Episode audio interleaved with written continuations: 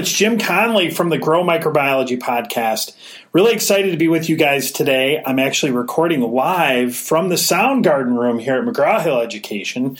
And I was at this office about seven months ago and got to visit, and I learned that they have these conference rooms that are named after famous Seattle bands.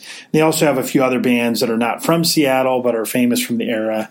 And I really grabbed onto that. I'm a music fan, as you guys all know, or if you haven't known that about me. And I love, love, love Chris Cornell. I'm so bummed that he passed away in 2017. So I think it would be fitting that I dedicate this show or this podcast to the Chris Cornell legacy.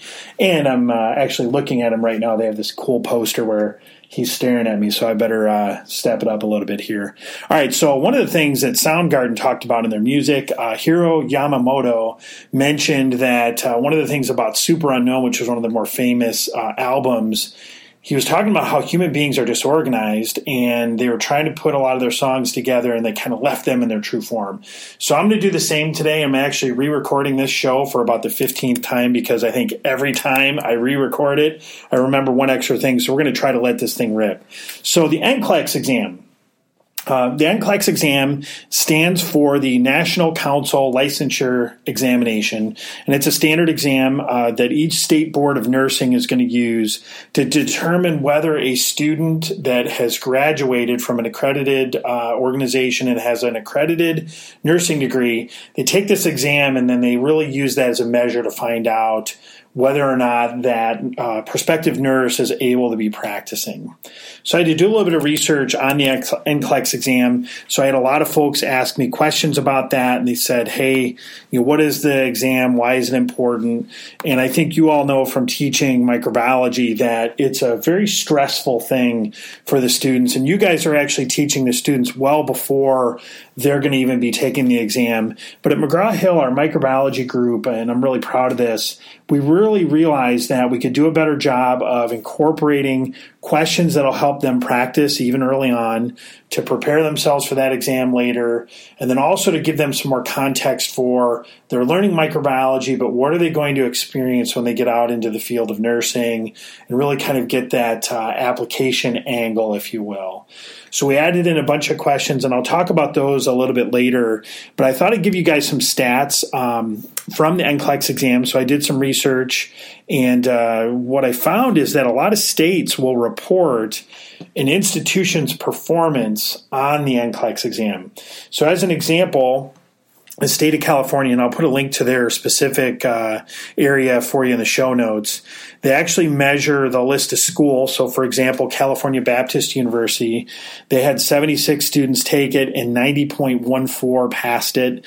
Um, also, when you look at uh, their master's in nursing program, that same school, they had 22 students take it and 83.78 passed. So, they're going to go through and they're going to list out like the BSN programs, the MSN programs, and give the specific stats. There's some really cool resources out there for if you have a student that uh, didn't pass it. There's some really good uh, resources out there for them. And then I did some research on uh, some performance measures, and I went to uh, nurse.org and they published uh, some research from the National Council of State Boards of Nursing, which is the NCSBN, and they do the aggregation of all the exam statistics from around the country. And they published that in 2017, the total percentage of first time test candidates in the United States to pass was 87.11%, uh, which I felt was pretty high. I thought it might be a little bit lower, but you would think that uh, that would be high because the students have already gone through and they either have their bachelor's or their master's degree, so they're obviously pretty talented. And then uh, they actually had another stat on here that I thought was pretty cool. Those first time test takers who earned a diploma or or bachelorate degree, bachelorate degree, averaged a 90% uh, pass rate, which I thought was pretty high. Um, another stat, just because I'm a little paranoid, I feel for the students out there that have to take these exams. I feel their pain, if you will. Um, I looked up how many times can you fail the NCLEX, and according to the NCSBN, uh, and this is from the NR sng.com. You can take the NCLEX exam up to eight times per year, and then there's a 45 day waiting period for each attempt. And it did note here that each state board of nursing might have additional standards. So it's always recommended that you uh, consult with that board individually just to make sure you know you have a good bearing on what's there. So some other things I'll share with you before we delve into the microbiology content is at McGraw Hill Education we have some books on our professional side of the house. Uh, we have one that's really good and very popular. It's called the NCLEX uh, PN Review, and that's by um, Mar- Marlene Hurst. She does a great job. Uh, that's a wonderful book, and I'm actually going to ask you guys a question later. And if you get the answer right or you send me an email, I'll send you a copy of that book, uh, will be wonderful. Okay, so let's get right to it. So on the microbiology side, here's what we kind of state uh, for the question types, which are the NCLEX style questions.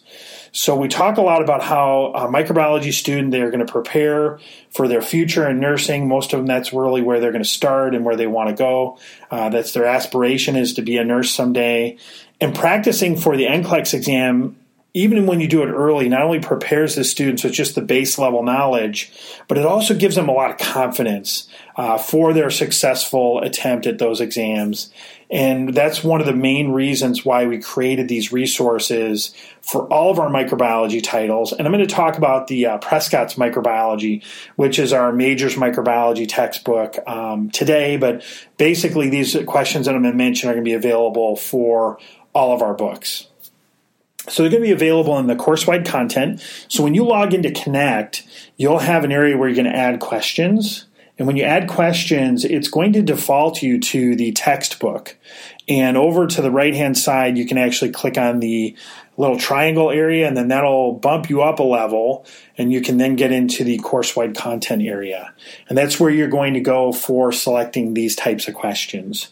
So you'll get in there, and it'll be labeled out as the NCLEX course wide content.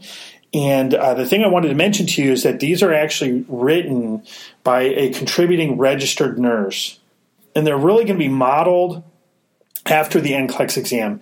The key thing I want to mention to you is they're not going to be identical to what you find on the exam. They're not a one for one, but they're going to be in that style and that thread so that they really offer your students a really nice, good example of what they can use to practice.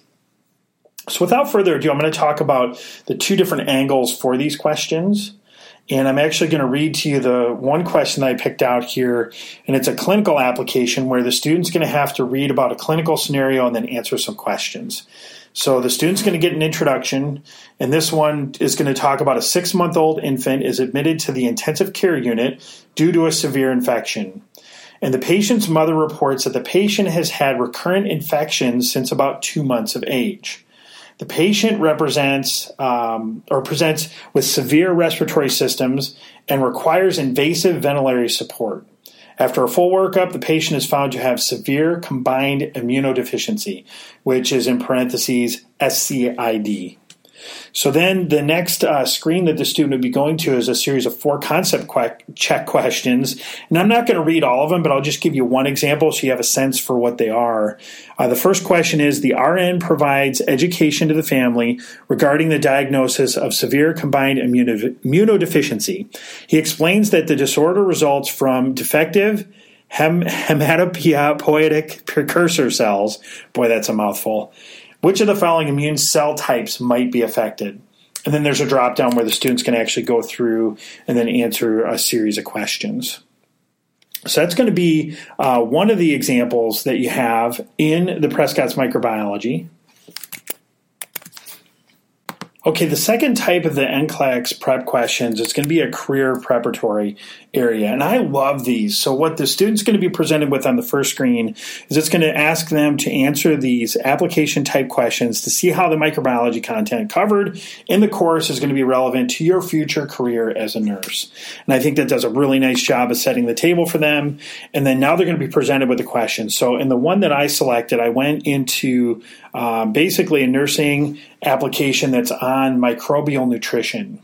So here in the question, which is awesome, there's a couple of them. They're going to be open response, and what I love about these, they're really going to get the students to think critically about the content and provide some context for what they're learning.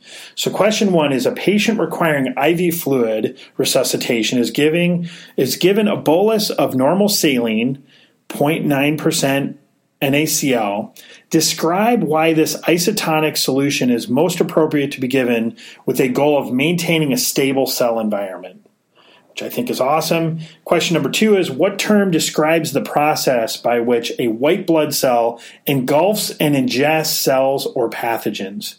So, again, the thing that's so awesome about these is they're going to give those students a really nice application set that they can think about, answer, and then you as a faculty member, you can see the responses, grade them, and, and proceed throughout your course. These are wonderful questions. I hope that you enjoyed this show and learned a little bit more about some of our product offerings here at McGraw Hill Education. And if you have any feedback on any of our textbooks, feel free to send me an email. That's james.conley at mheducation.com.